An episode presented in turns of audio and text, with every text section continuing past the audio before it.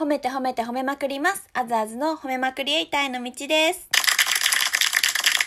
今日はですね、自分を売り込むことについてお話ししたいと思います。私は普段働きながらフリーでタレント活動をしているので、マネージャーさんもいません。オーディションを見つけては自分で自分を売り込んで仕事をしてきました。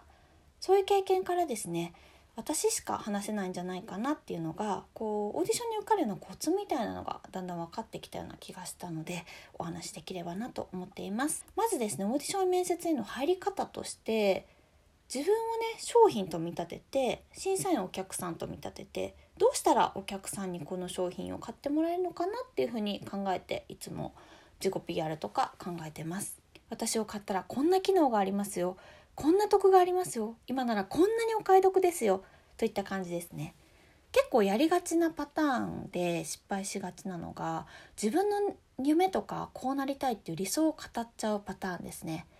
熱意を伝えるのはすごく大切なことなんですけど初対面の人の夢や希望を聞いてもね面接官の人は多分「ああそうですか」ぐらいしか思わないと思うんですよね。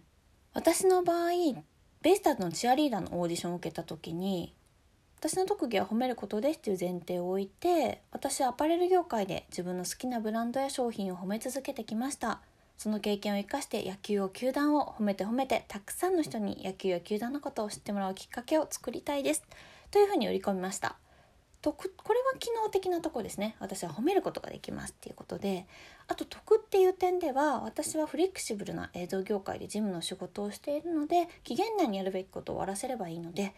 結構ね極端な話こう家でもできるような仕事なんですよね。なんでよほどな理由がない限り365日チアリーダーの活動を優先できますっていう風にえっと得の部分も売り込んでみました。皆さんが審査員だったらどうですか？こうパフォーマンスをねダンス頑張りたいんですっていう人と私みたいなこう得のところ機能的なところ話す人とどっちがねあ買いたいなって思いますかね？自分を売り込むことっていうのはつまり自分を褒めることだと思います。